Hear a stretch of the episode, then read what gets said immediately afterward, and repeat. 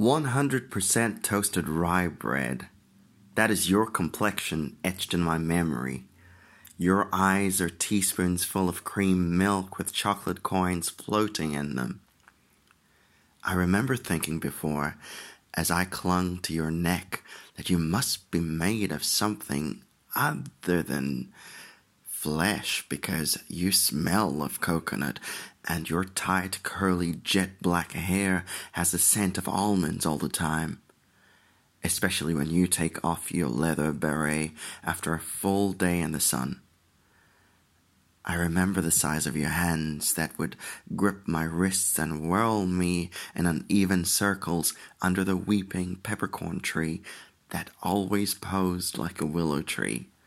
Yes, that tree bejeweled with rope and old tire to make a swing for me the summer you came home from Mozambique. I remember how that summer your eyes were teaspoons of yellow custard with rivulets of raspberry jelly in them. They had seen the unforgivable atrocities of war and the pain of fighting against Renamo child soldiers. I have a memory of your voice gently mumbling to mother as she lathered surf hand washing powder in a basin of cold water to soak your sweaty camouflage. They were just kids. They were just kids.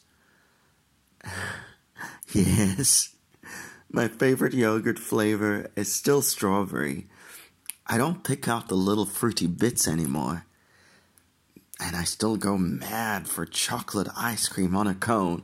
See, you did well.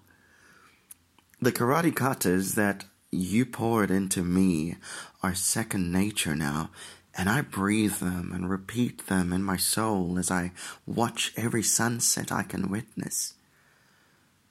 I don't have strong arms like yours, but they still throw the shot put the way you drilled into my eight year old frame. I know you didn't mean to be hard on me when you made me learn all these things, Dad, but I was just a kid. I was just a kid. Do you remember that afternoon when we drove your Chev Air through Nyanga Mountains and you told me how I would fall in love? I did. He is amazing. And he holds my hand he sees me. He, he thinks I'm strong. I took your advice in the letter you left before your long journey. My son, don't compare yourself with other boys. You are different. Well, when I met the loved one, he knew this about me. Before I let you go, Dad, I I'd like you to know that everything you wanted to say but couldn't.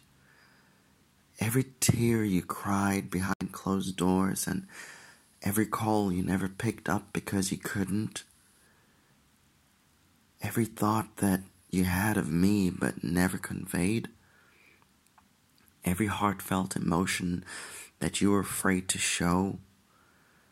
Well, I've already converted to beauty, which has become my wisdom, Dad. I love you in ways that words have not even learnt to fathom, let alone translate into verbs. Every morning I clean my steamy mirror, I see you peeping through my secret soul, and it is beautiful. You are beautiful.